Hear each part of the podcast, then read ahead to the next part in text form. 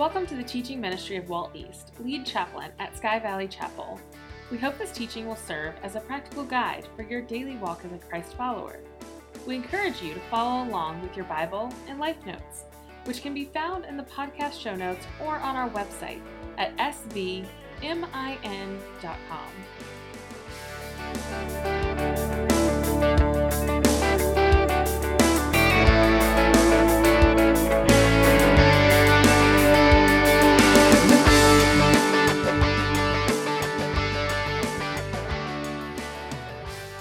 We are four weeks into an eight week study on Jesus' most famous sermon, the, the Sermon on the Mount. And as he begins this sermon, he begins it with eight statements known as the Beatitudes. And as I consider all of Scripture and, and all of Jesus' teaching, I can't think of any passage that is, that is more powerful and more important and can help us learn even more how to live a life like Jesus. That's what these are all about. It's about being like Jesus, the Beatitudes. You know, how can we be like Jesus? Does anybody think it's, it's just kind of hard to be like Jesus sometimes? Anybody with me? Do you think it's hard to be like Jesus sometimes? Like, like, like when college football is canceled? But praise the Lord, the Buckeyes played yesterday and we won. It's hard to be like Jesus sometimes in life. It's hard to be like Jesus when you're frustrated. It's hard to be like Jesus when you're when you're tired. It's hard to be like Jesus in a COVID world. And I don't know if I'm the only one, but is anybody else tired of the pandemic? Is anybody else tired of the politics? Anybody tired of watching our cities burn? Tired of unrest and the issues going on in the world? Tired of seeing children hurt? Tired of seeing businesses hurt, businesses closed up? Tired of this, you know, in the in the chapel, out of the chapel, in the restaurant, out of the restaurant. Kids can go to school, they can't go to school. You know, I don't know about you, but I'm really, really tired of, of that. So please understand that I'm, I'm preaching to myself today, first of all. Because even when we're tired, even in the midst of a, of a deeply polarized, incredibly divided, racially charged, fearful, anxiety ridden, panic stricken COVID 19 world, we, the church, are still called to be like Jesus. The Sermon on the Mount is the first large scale public sermon that we have of Jesus. And of all the words that Jesus could have chosen to use first here in this sermon, it's this word, we talked about it back a few weeks ago when we started the series. It's this word blessed. Blessed. Blessed. It's a word that might not describe a whole lot of people when, that you run across on a day to day basis when you understand the root meaning of this word or what it means. It means to be deeply and totally satisfied. It means to be, to be wholly content. It means to be filled to the full. It's like it's, it's a deep, abiding joy, no matter what your circumstances are, no matter what the issues are going around you. It just means that I'm satisfied, I'm, I'm full, I've got joy despite the circumstances, no matter what. And Jesus starts his first sermon with this word and, and a series of sayings based on this word blessed, blessed, blessed, blessed. Eight times he says, blessed. He says, Blessed are the poor in spirit, blessed are those who mourn, blessed are the meek, we looked at last week. Not the weak, but the meek. And if you missed the past three weeks' messages, those are available on our website, our Apple Podcasts, or on our Facebook page. But this week it's blessed are those who hunger and thirst for righteousness, for they will be filled. They shall be filled, they shall be full, they shall be satisfied. What are you hungry for? Freedom? Peace? Relationships? Comfort? Connection? Personal touch? Everybody is hungering for something. Some people want things to go back to the, the pre COVID days. There's a hunger for, for normalcy, if we ever even really knew normal. You know, the, we, we hunger for all sorts of things. We hunger for, for racial reconciliation. We hunger for healing. And deep down, I believe what people are truly desperate for is spiritual. There's a hunger and thirst in this nation and around the world, and it's a spiritual desire. It's a hunger that cannot, will not be filled by anything except God. Joe Biden can't fill it. Donald Trump can't fill it. The Supreme Court can't fill it. College football, no, college football cannot even fill it. cannot fill that hunger inside of you. The only thing that will settle and satisfy the deepest and most intimate desire that you and I have is God. It's Him, it's Jesus, it's only Jesus. Now, I understand this message may seem kind of basic. You know why? Because it is. Because we're talking about the deepest needs that people have. Now, first, we need to understand here what Jesus is saying. This word righteous. You know, this, this word righteous is kind of hard for us in 21st century America to understand what it means. And, and basically, righteous means to be right with God. Righteous means to be right with God. It's, it's gotten used in other ways over the years. You know, when, when I was a teenager, you know, if something was cool, you'd say, oh, that's righteous. Well, as kind of a misuse the word of the word there, because oftentimes things that we would call righteous weren't right with God, okay? But righteous means to be right with God.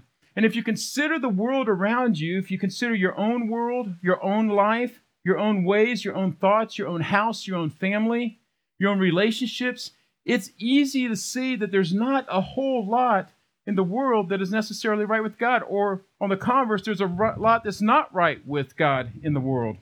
And what it means is that there's a whole lot of unrighteousness in our world today, and that shouldn't surprise us. Jesus talks about that. The Word talks about that. God warns us that, that in the latter days you will have unrighteousness in the world. It's interesting.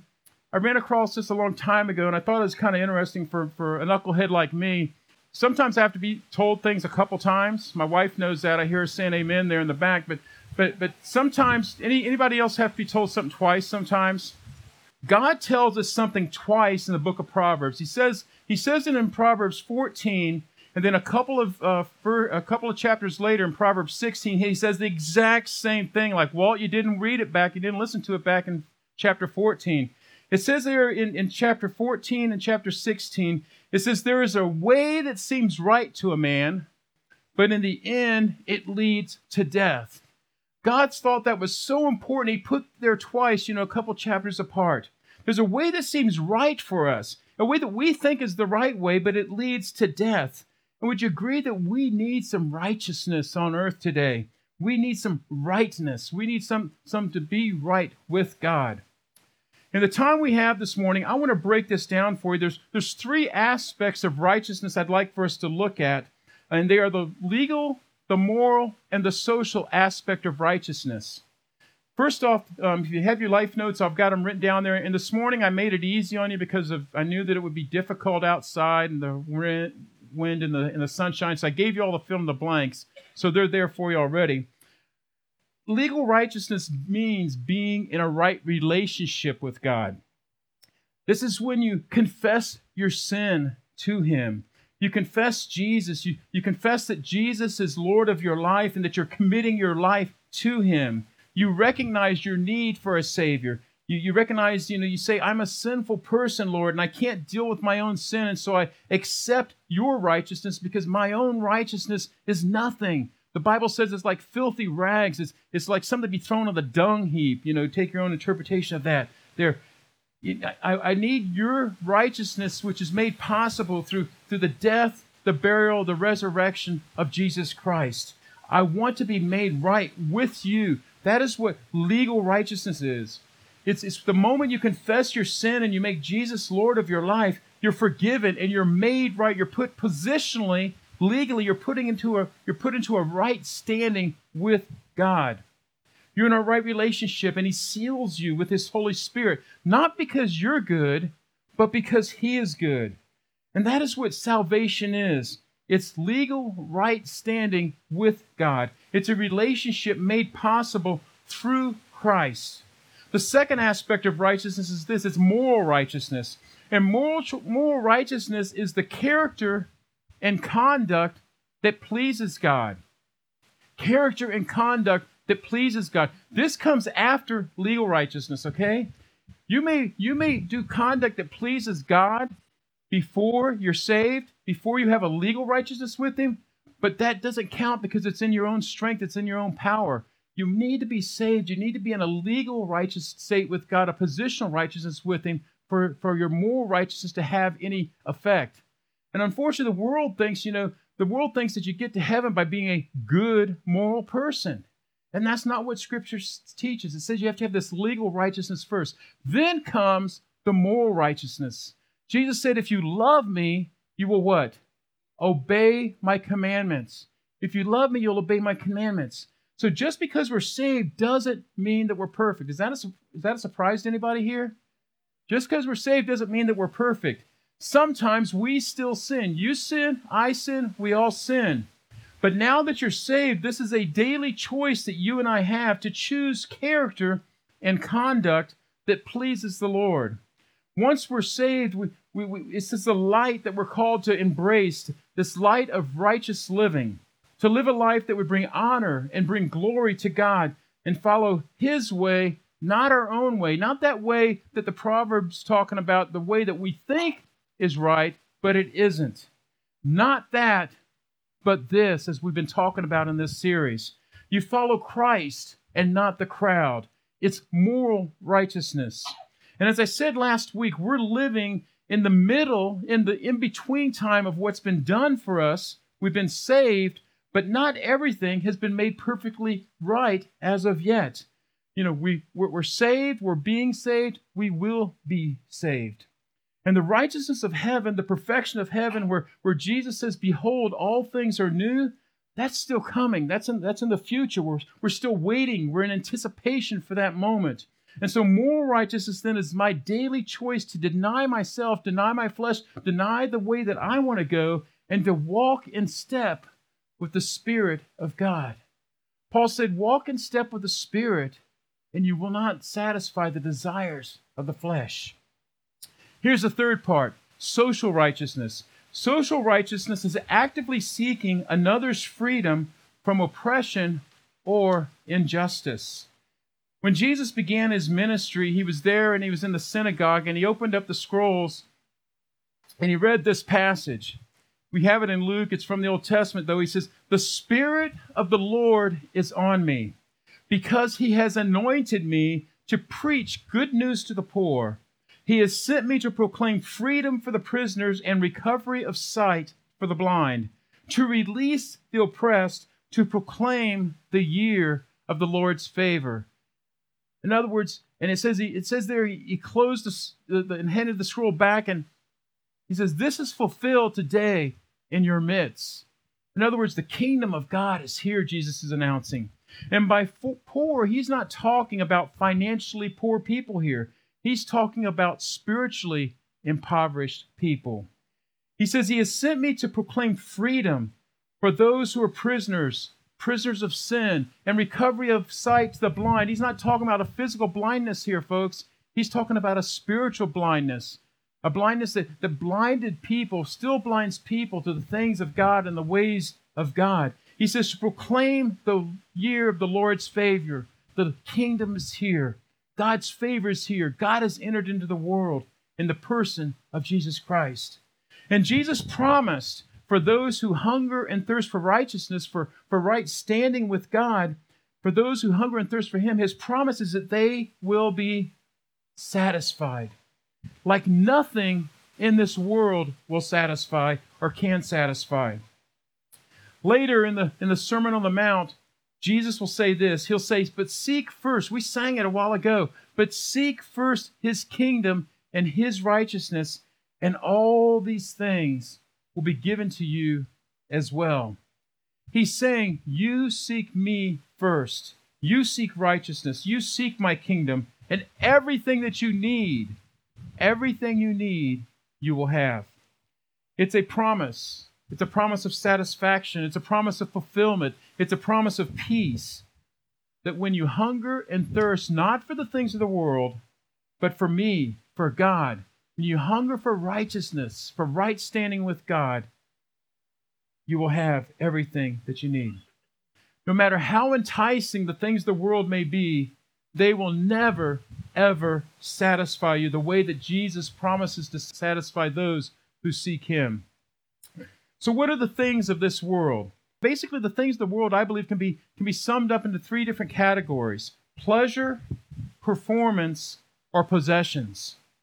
Pleasure, performance, or possessions. And you will not find lasting satisfaction in pleasure.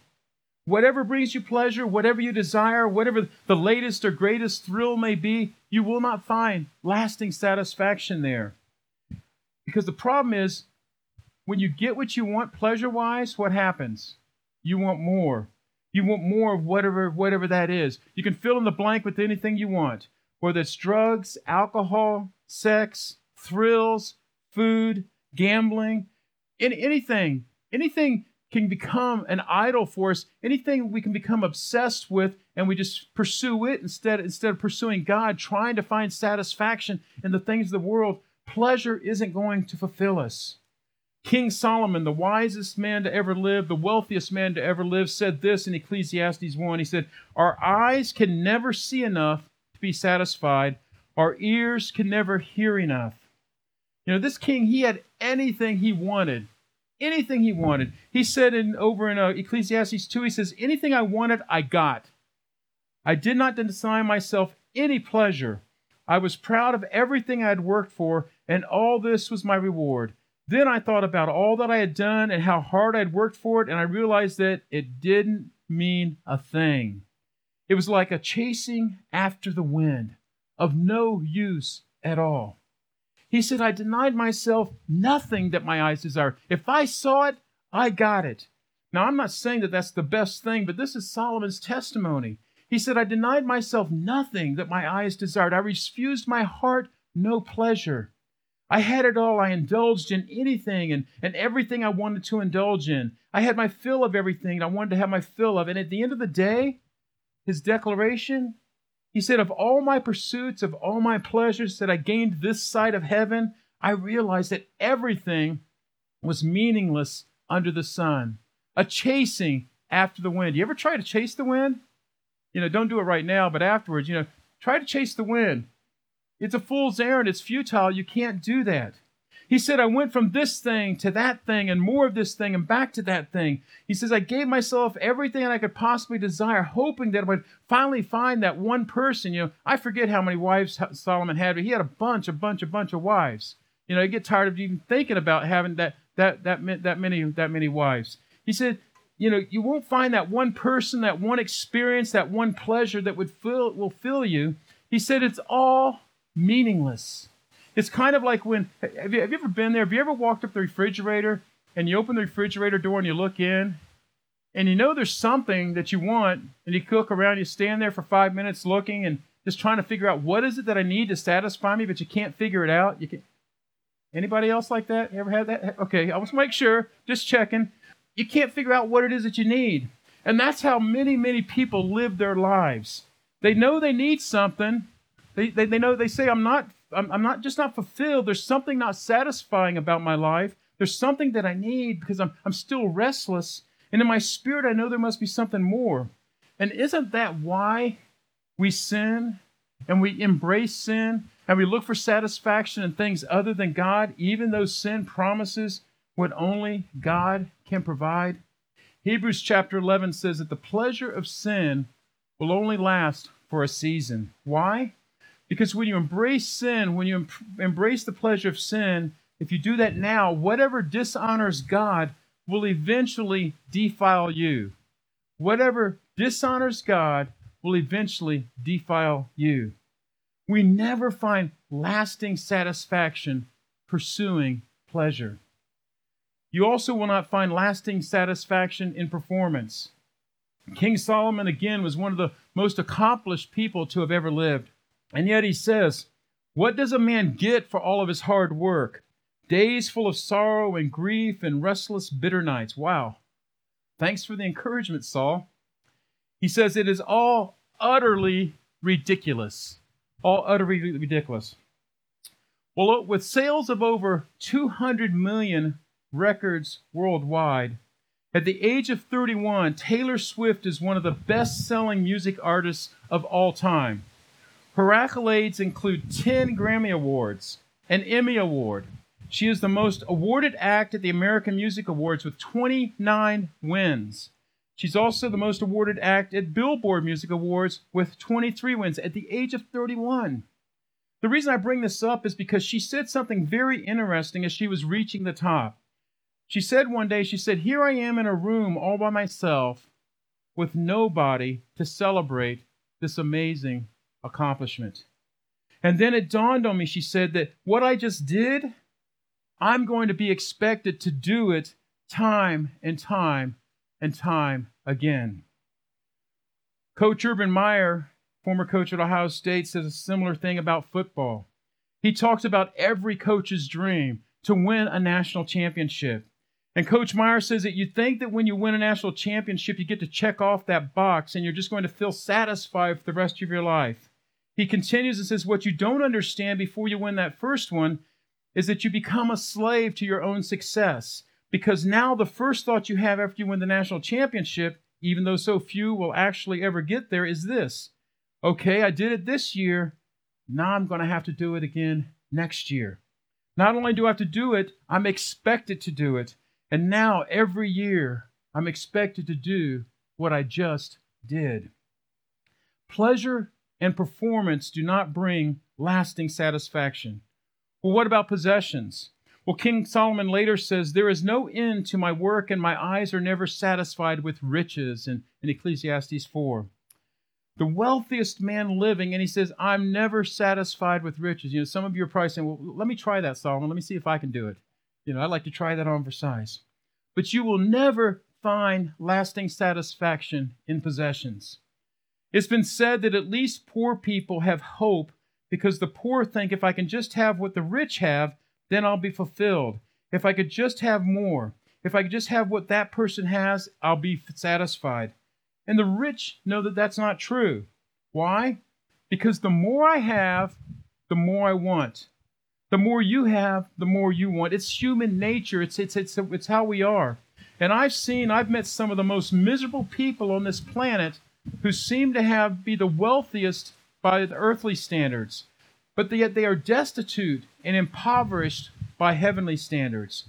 And that's why it says in Ecclesiastes 5 that if you love money, you will never be satisfied.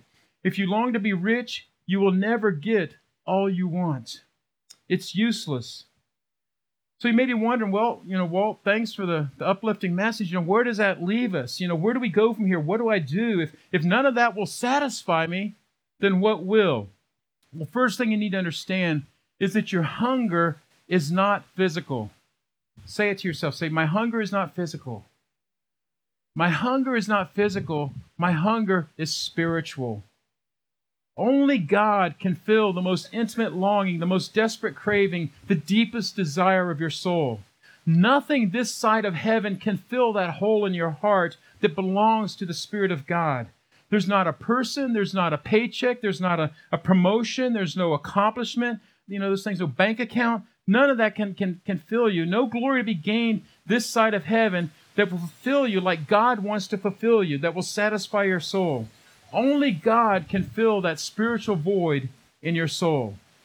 And you may not recognize it because we have this habit, we, we, we were just, we're just innately tuned to chase after pleasure and performance and possessions, looking for something to fill this need inside of us, when the only thing that will fill it is Jesus. And that's why I want to give you this morning two keys to lasting satisfaction this side of heaven. Two keys to lasting satisfaction. The first is to acknowledge your need for God. Acknowledge your need for God. Admit that only God can satisfy the longings of my soul. The world can't satisfy them. My spouse can't satisfy them. My kids can't satisfy. Even my grandkids can't satisfy the longing of my soul. Only God can satisfy the longing. Admit and acknowledge your need for Him. God created your soul so that what your soul desires, you are incapable of giving it. You can't feed your soul what it needs, only God can. That's why Jesus said, Blessed are those who hunger and thirst for righteousness. Blessed are those who hunger and thirst for a right relationship with God, for they will be satisfied. Because only God can satisfy. I can't make myself right with God, only Jesus can. It's why Romans uh, 10 9, Paul writes this. He says, If you confess with your mouth Jesus is Lord and believe in your heart that God raised him from the dead, you will be saved. You will be made whole. And, and, and that word that word saved that, that's used there, it, it's a wholeness, it's a, it's a peace. It's in the, in the Hebrew context, it's the shalom that you have. Now, notice these words confess and believe, and it's very close to what Jesus said in John chapter 6 when he said, I am the bread of life. He who comes to me will never go hungry, and he who believes in me will never be thirsty. But I ask you, what is the point?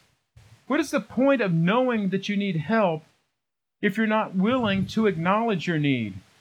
What's the point if you're not willing to humble yourself and cry out to the Lord and say, God, I need you. I need you. You see, God's not playing hard to get. God isn't, isn't trying to trying to not be found. In Jeremiah 29, and I didn't write this in your life notes, but go ahead and write down the scripture reference. Jeremiah 29, verse 13 and 14. Jeremiah 29, 13 and 14. He says, You will seek me and find me when and if I'd, if I'd written in your notes, I would have said circle when. So go back and circle in your Bibles. You will seek me and find me when you seek me with all your heart. In other words, there's nothing, there's nothing before me, God's saying. When you seek something with all your heart, that's it. There's nothing in the way of you seeking that thing. And then he says in verse 14, I will be found by you. But it's not when you're seeking him half heartedly. It's not when you're seeking Him only on Sundays. It's not when you're seeking Him when it's easy. It's not when you're seeking it when it suits you. It's when you seek me with all your heart. Here's the second key to fulfillment be kingdom minded. Be kingdom minded. When we first hear King Solomon writing in Ecclesiastes 1, and he says everything is meaningless, he sounds really discouraging until you understand that once he's got your attention, a couple chapters later, he brings clarification about what he's talking about here. He's actually not saying that everything and, and all the created cosmic universe is meaningless. What he's saying here is all things done under the sun are meaningless. Now, let me, let me explain that to you. Everything that I do under the sun that will impact only under the sun is meaningless. Everything that's done only in this realm, in this earth, you see, there, there's no over the sun, no heavenly eternal impact. Living under the sun, living only for this life, only for this, only for the here and now, that is meaningless. It's, it's, it's going to burn away. It's going to be it's going to be rubble. And that's why later in uh, Ecclesiastes 5, Solomon says, Therefore stand in awe of God. In other words, keep it in perspective with God, keep it in perspective with eternity. You know, he says, I know that everything God does, everything of God will, will endure forever. And so you could say it this way you could say, everything we do for the kingdom matters. Say it with me. Everything I do for the kingdom matters. Not everything we do this side of heaven matters, okay? But everything we do this side of heaven for the kingdom of God matters.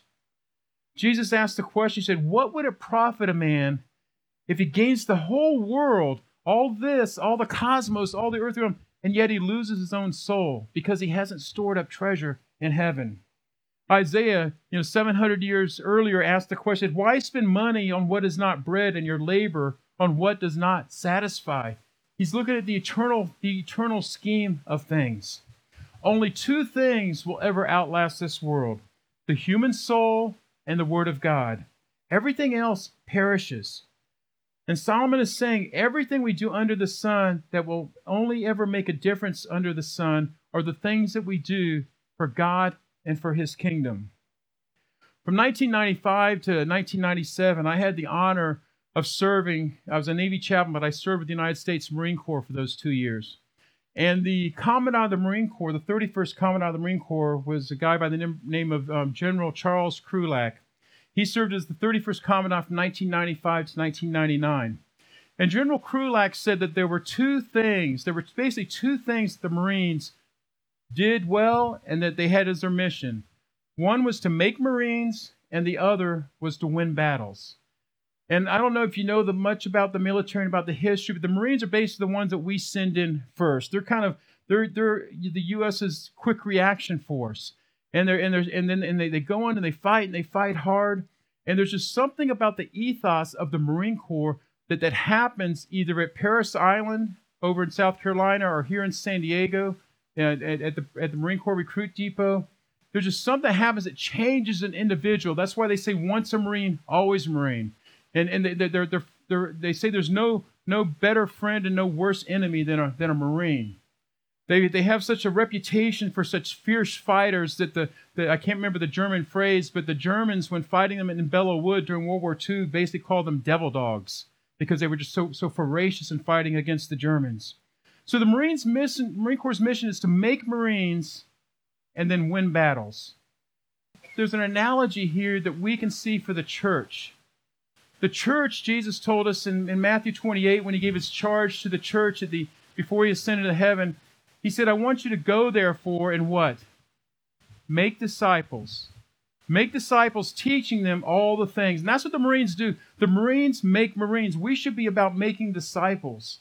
And, and, and I tell you, as, as I've reflected on this over the years, man, I wish the church did a much better job at making disciples than what they do because we don't do a very good job of making disciples. You know, I've, I've, I've been parts of churches where they're very good at getting people dunked, getting them, getting them, you know, baptized, and then putting a little notch in their Bible belt. But do they really disciple people, bring them along to, to help them grow in Christ? Because that's what leads to advancing the kingdom. And the Marines win battles. Well, we're supposed to win battles too. And the only way we win battles is, is if we're good disciples if we're disciplined, that whole word discipline, disciple, discipline, get it? it? Takes discipline there. And so we should be about, the church should be about making disciples and advancing the kingdom. And when we understand what we're about and our mission and what we're supposed to do, we can claim that promise that Jesus said that even the gates of hell will not prevail against his kingdom.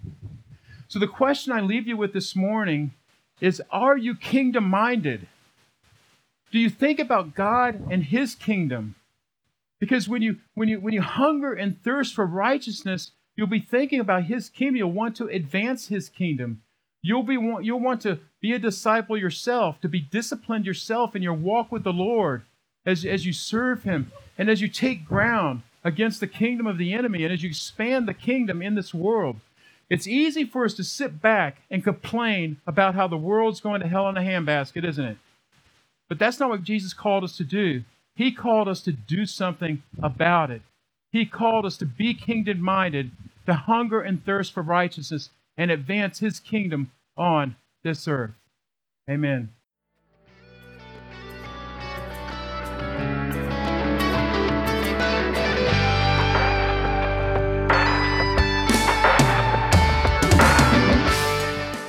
Joining us for this message. For more information on Chapel Mole and the ministry at Sky Valley Chapel, please visit our website at svmin.com. You can support this ministry on our website, Facebook page, or by downloading our app in the Apple or Google Play Store. Have a blessed day.